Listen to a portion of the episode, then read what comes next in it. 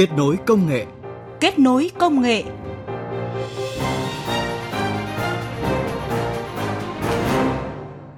Kính chào quý vị và các bạn. Mời quý vị và các bạn đến với chương trình Kết nối công nghệ cùng một số nội dung chính sau đây.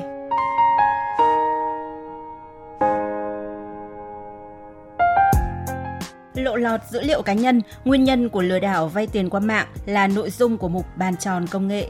Cuối chương trình là thông tin về hệ điều hành mới có tính năng bảo mật cao của hãng công nghệ Apple.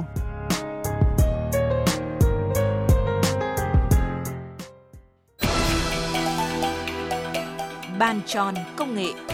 Bàn tròn công nghệ.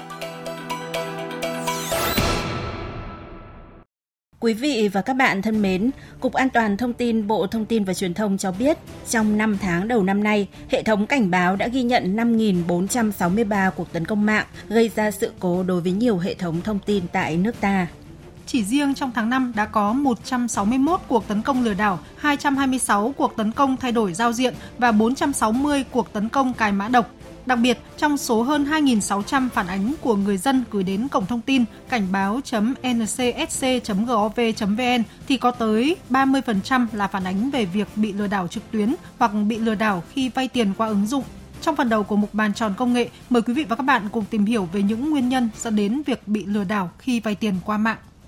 Trong tháng 5 vừa qua, Công an thành phố Hà Nội đã phối hợp với Cục Cảnh sát Hình sự Bộ Công an triệt phá một đường dây tín dụng đen thông qua hình thức cho vay qua ứng dụng app với quy mô lớn nhất từ trước đến nay. Chỉ với ba ứng dụng CashVN, VayHanh Pro và Ovay, gần 300 đối tượng liên quan đã cho vay 100 tỷ đồng mỗi tháng với mức lãi suất lên tới 1.500% đến 2.100% một năm. Khi người vay tiền không trả được nợ, các đối tượng còn khủng bố tinh thần bằng cách gọi điện thoại đe dọa hoặc lấy thông tin, hình ảnh của họ đăng lên các mạng xã hội kèm theo những thông tin bôi nhọ danh dự để thúc ép người vay trả nợ đã có nhiều nạn nhân ở khắp các tỉnh thành phố bị đe dọa khi tham gia vào các ứng dụng cho vay tiền trực tuyến không đảm bảo này. Nói là cứ mong hồ sơ tới nhà chị mai tổ dân phố tới nếu như chị còn thiếu. Nhưng mà họ không tới nhà mình đưa hình lên mạng để nói chị lừa đảo. Lần trước tôi vay 10 triệu trong 2 tháng ấy, thì trả mãi mới hết nợ mà lãi của nó lên gấp đôi gấp ba luôn. Nên là giờ tôi cũng rất là sợ các ứng dụng này 5 triệu gốc là hơi trăm rưỡi đưa chị 5 triệu á từ phí 500 không trời tiền lỡ hơi triệu. Trên mạng xã hội Facebook chỉ cần tìm từ khóa vay tiền app online sẽ thấy hàng loạt hội nhóm cho vay tiền trực tuyến qua các ứng dụng app các nhóm kín hướng dẫn cách vay tiền bằng chứng minh nhân dân. Nếu người vay tiền làm theo hướng dẫn sẽ phải gửi hình ảnh, số chứng minh nhân dân và sau khi làm theo hướng dẫn thì có thể nhận tiền vào tài khoản trong vòng 30 phút. Với lãi suất được quảng cáo là rất thấp. Tuy nhiên, điều đáng quan tâm là chỉ cần vay ở một ứng dụng hay một tổ chức tài chính không đảm bảo thì sau đó thông tin cá nhân của người vay tiền có thể bị đăng công khai hoặc gặp thêm nhiều nguy cơ khác. Thậm chí, sau khi đồng ý các điều khoản được vay tiền thì người vay không thể biết rằng ngoài lãi rất thấp như quảng cáo, họ còn phải trả phí rất cao mà không được thông báo trước hoặc có trong cam kết nhưng rất khó hiểu. Ông Lê Ngọc Anh, giám đốc công ty cổ phần công nghệ và thương mại quốc tế Anh Tú nêu rõ khi mà bạn đăng ký thông tin của mình, tham gia vào các tổ chức tài chính không rõ ràng, những thông tin đó có thể được sử dụng vào nhiều mục đích khác nhau, hoặc có thể nó bị mua bán hoặc là đem ra sử dụng với những cái mục đích không rõ ràng. Ví dụ như là hàng triệu các thông tin tài khoản, thông tin thanh toán dịch vụ mua sắm đã bị lộ, bị mua bán thì ờ, đấy là mặt thông tin cá nhân. Còn về mặt tài chính tiền bạc với người đi vay thì những cái con số mà lãi suất đưa ra trả mời rất là thấp nhưng mà đằng sau đấy rất là nhiều các loại phí không được rõ ràng không được minh bạch và rất là nhiều những cái ràng buộc mà khi người vay người ta đặt bút ký vào những cái thông tin những cái điều khoản rất là dài và người ta không đủ cái trình độ để hiểu hết ấy, thì sau này ấy, người vay phải chấp nhận rất là nhiều những cái rủi ro mà họ không thể lường được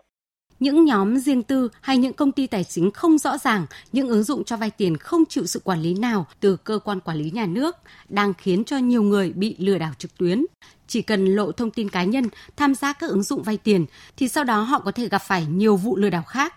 Ví dụ thông tin của họ được dùng để vay ở một ứng dụng khác hoặc số điện thoại của họ sẽ nhận được các tin nhắn hoặc cuộc gọi yêu cầu nộp phạt vi phạm hành chính, vi phạm giao thông, kể cả trúng thưởng – nhưng cuối cùng vẫn dẫn tới bị mất tiền. Các đối tượng lừa đảo đang xây dựng ngày càng nhiều kịch bản khác nhau nhằm đánh vào lòng tham hoặc sự nhẹ dạ cả tin của các nạn nhân như phân tích của ông Nguyễn Minh Đức, giám đốc công ty cổ phần an toàn thông tin Sai Radar. Lừa đảo trực tuyến nó là kết hợp của hai cái yếu tố. Thứ nhất là các cái kịch bản xây dựng lên để đánh vào lòng tham sự nhẹ dạ của chúng ta. Và cái thứ hai là sử dụng công nghệ thực hiện các cái vụ lừa đảo đó thì thông qua cách xây dựng những cái website, có thể là các website của các trang mạo danh, các trang mua bán, hoặc là các website mạo danh của các ngân hàng, hoặc thậm chí có thể là tiến hành lừa đảo qua các kênh như là chat hay là SMS hoặc gọi điện thì giới tội phạm sẽ kết hợp các cái yếu tố với nhau. Đặc biệt quan trọng là các cái kịch bản mà nó xây dựng lên để chúng ta bị cuốn theo cái câu chuyện đó và chúng ta dễ bị đánh lừa. Đấy chính là những cái yếu tố công nghệ mà giới tội phạm đã sử dụng để lừa đảo chúng ta khi bị lộ thông tin cá nhân, đặc biệt là từ việc tham gia các ứng dụng vay tiền trực tuyến, người vay tiền có thể trở thành nạn nhân của nhiều chiêu thức lừa đảo trực tuyến khác nhau. Do đó, trong bất cứ trường hợp nào, người sử dụng cần hạn chế cài đặt các ứng dụng cho vay tiền trực tuyến, không tham gia vào các hội nhóm hướng dẫn cách vay tiền qua app. Nếu bị các đối tượng lừa đảo, đòi nợ, đe dọa thì tốt nhất nên trình báo với cơ quan công an như lời khuyên của thượng tá Lê Mạnh Hà, Phó trưởng phòng tham mưu Công an thành phố Hồ Chí Minh công dân phát hiện vi phạm về đối tượng lợi dụng cái thông tin tài sản cá nhân của mình để lừa đảo chiếm đoạt tài sản thì đề nghị là người dân thông báo trực tiếp hoặc có thể gián tiếp báo cáo đến cơ quan công an, viết đơn tố cáo kèm các tài liệu có liên quan để cơ quan à, chức năng của công an tiếp nhận và xử lý vụ việc. Thưa quý vị và các bạn, không chỉ nhận được các tin nhắn lừa đảo, các đường link giả mạo, người sử dụng còn bị làm phiền vì các cuộc gọi điện thoại mời chào các loại dịch vụ khác nhau. Vậy làm thế nào để có thể bảo vệ thông tin cá nhân trên môi trường mạng để tránh bị lợi dụng lừa đảo? Phần tiếp theo của mục bàn tròn công nghệ, mời quý vị và các bạn nghe biên tập viên Đài tiếng nói Việt Nam trao đổi với ông Nguyễn Quang Đồng, Viện trưởng Viện Nghiên cứu Chính sách và Phát triển Truyền thông IPS, Ủy viên Ban chấp hành Hội Truyền thông số Việt Nam về nội dung này.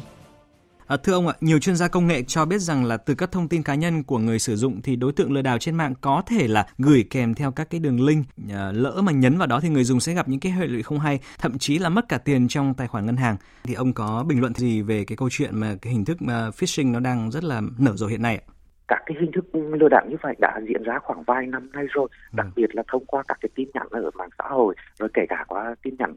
uh, ở mức độ gọi là tinh vi hơn nữa những cái mức độ phức tạp hơn nữa của cái chuyện là mất thông tin cá nhân. Ví dụ là khi mà đôi khi chúng ta đang nhìn thấy được những cái uh, vi phạm ở dưới dạng là làm phiền hoặc là lừa đảo một vài những cái phishing như vậy thôi nhưng mà sẽ có những cái rủi ro lớn hơn nữa. Ví dụ là uh, khi mà các bên thu thập dữ liệu có đầy đủ thông tin cá nhân của chúng ta họ nắm vững được hành vi thói quen của chúng ta ở trên mạng xã hội. Và phần nào đấy là ở trên đời thực thì hoàn toàn có thể những cái xâm hại lớn hơn nữa đến cái an toàn về mặt uh, tính mạng sức khỏe hoặc là người thân của chúng ta. Thưa ông ạ, khi mà chính người sử dụng tự điền thông tin cá nhân vào các trang web giả mạo mà các đối tượng à, lừa đảo gửi tới hoặc là tham gia các chương trình khuyến mãi, nhưng mà sau đó thì thông tin bị giao bán trên các trang web cung cấp dữ liệu người dùng. Vậy thì làm thế nào để có thể xử lý vi phạm của các trang web này thưa ông?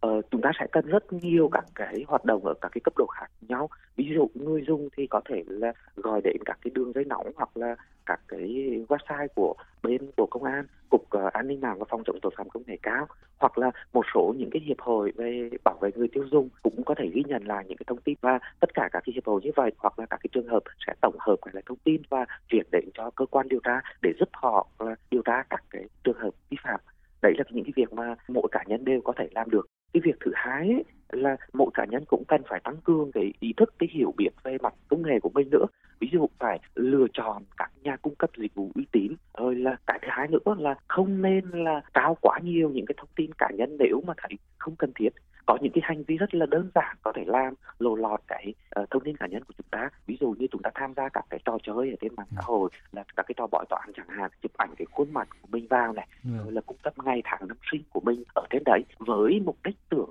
chừng là bói toán cho vui thôi. Vâng. nhưng mà thực chất đấy cũng đang là một dạng là thu thập thông tin cá nhân. Chúng ta mất ngày tháng năm sinh chúng ta mất hình ảnh khuôn mặt của mình. Rồi sau này là nếu như mà uh, cả những cái thông tin như là địa chỉ nhà chứng minh nhân dân đỡ bị mất thì ừ. kết hợp một loạt những cái thông tin như vậy lại thì sẽ rất là nguy hiểm. Nghĩa rằng là cần phải cảnh giác đối với những cái hình thức mà thu thập thông tin như vậy. Không nên cung cấp quá nhiều thông tin cá nhân vượt quá mức độ cần thiết mà chỉ nên là để phục vụ cho các cái hoạt động giao dịch của mình thôi. Và cần phải xác thực lại cái uy tín của những trang web như vậy. Và cuối cùng về mặt cấp độ về mặt pháp lý thì Việt Nam cũng đang hoàn thiện các cái quy định pháp luật về mặt bảo vệ thông tin và dữ liệu cá nhân khi có cái quy phạm pháp luật đầy đủ về việc như vậy rồi ấy thì sẽ giúp cho người dùng có những căn cứ để khiếu kiện khiếu nại cũng như giúp cơ quan điều tra để xử lý những cái vụ việc vi phạm như vậy Vâng, à, thưa ông ạ, có thể thấy rằng là cái vấn đề về bảo vệ dữ liệu cá nhân thì được quy định tại nhiều văn bản pháp luật. Là chuyên gia nghiên cứu về chính sách thì ông có thể góp ý thêm giải pháp gì để có thể là à, bảo vệ dữ liệu cá nhân trên không gian mạng? Trong cái giai đoạn mà chờ các cái văn bản quy phạm pháp luật hoàn thiện hơn, dễ thực thi hơn thì bản thân người dùng cũng cần phải nâng cao cái ý thức để tự bảo vệ dữ liệu của mình không chỉ là các cái thông tin cơ bản mà kể cả khi mà đặc biệt là khi chúng ta dùng mạng xã hội này rồi là khi thiết lập các cái quyền riêng tư ở ngay trên cái điện thoại của mình ừ. hoặc là trên các cái ứng dụng thì hãy chú ý đến là các cái thông tin về mặt quyền riêng tư của mình ngay ở trên cái điện thoại thông minh của ở mỗi người chúng ta thôi thì sẽ có rất nhiều cách để mà thiết lập các cái quyền riêng tư. Ví dụ như là chặn không cho ứng dụng là truy cập vào địa điểm này, rồi là chặn không cho truy cập vào một số những cái hình ảnh, thông tin camera này, thì mỗi người chúng ta cần phải hiểu biết được cái việc rất là cơ bản như vậy để từ chúng ta bảo vệ trước đã. Vâng, à, chúng tôi rất đồng tình với ông về câu chuyện là chúng ta phải hình thành những kỹ năng số và hiểu biết số trong đó có cái việc là à, quan tâm đến cái việc bảo vệ dữ liệu cá nhân nhưng mà chúng tôi cũng quan tâm đến một hình thức khác để làm sao chúng ta à, tuyên truyền cho người dân hiểu rõ hơn. À, chúng tôi lấy một ví dụ gần đây chúng ta các cơ quan chức năng có một trang web rất là thú vị đó là cái trang dấu hiệu lừa đảo.com ở đó nó có rất nhiều những cái bài thực hành chi tiết ở những cái khuyến nghị cụ thể. À, chúng tôi có nghĩ rằng là liệu rằng chúng ta có thể có một cái trang web tương tự như thế đối với cái việc là làm sao để có thể là bảo vệ thông tin cá nhân không? Chúng ta có những hướng dẫn rất là trực quan và rất là chi tiết. Ờ, đúng rồi ạ, tôi hoàn toàn đồng ý. Bây giờ ở trên cái môi trường số cũng cho chúng ta cái công cụ rất tốt để tuyên truyền giáo dục cho người dân về các cái kỹ năng như vậy. Vâng. Tôi nghĩ rằng là bây giờ nên có một cái chiến dịch về an toàn số đi kèm với đấy là những cái dàn clip ngắn, những cái infographic, những cái hình hòa để giới thiệu những cái kỹ năng an toàn số cơ bản và hướng dẫn cho người dân. Thì từ những cái thực hành cơ bản như vậy đặc biệt là nhóm người già ở khu vực ở nông thôn rồi là nhóm học sinh ờ, vâng. các em nhỏ ở trong trường học được đào tạo tốt hơn về mặt kỹ năng số thì dần dần tôi nghĩ rằng là tình hình sẽ có những cái chuyển biến. Và với sự vào cuộc của truyền thông thì sẽ giúp cho hoạt động về mặt nâng cao nhận thức nâng cao kỹ năng số cho người dùng ở Việt Nam sẽ tốt hơn. Và Việt Nam sẽ có một cái không gian mạng an toàn lành mạnh hữu ích cho phát triển kinh tế hơn Vâng, xin trân trọng cảm ơn ông Nguyễn Quang Đồng, Viện trưởng Viện Nghiên cứu Chính sách và Phát triển Truyền thông IPS, Ủy viên Ban chấp hành Hội Truyền thông số Việt Nam đã tham gia cùng chúng tôi. Kết nối công nghệ vươn tầm thế giới. Kết nối công nghệ vươn tầm thế giới.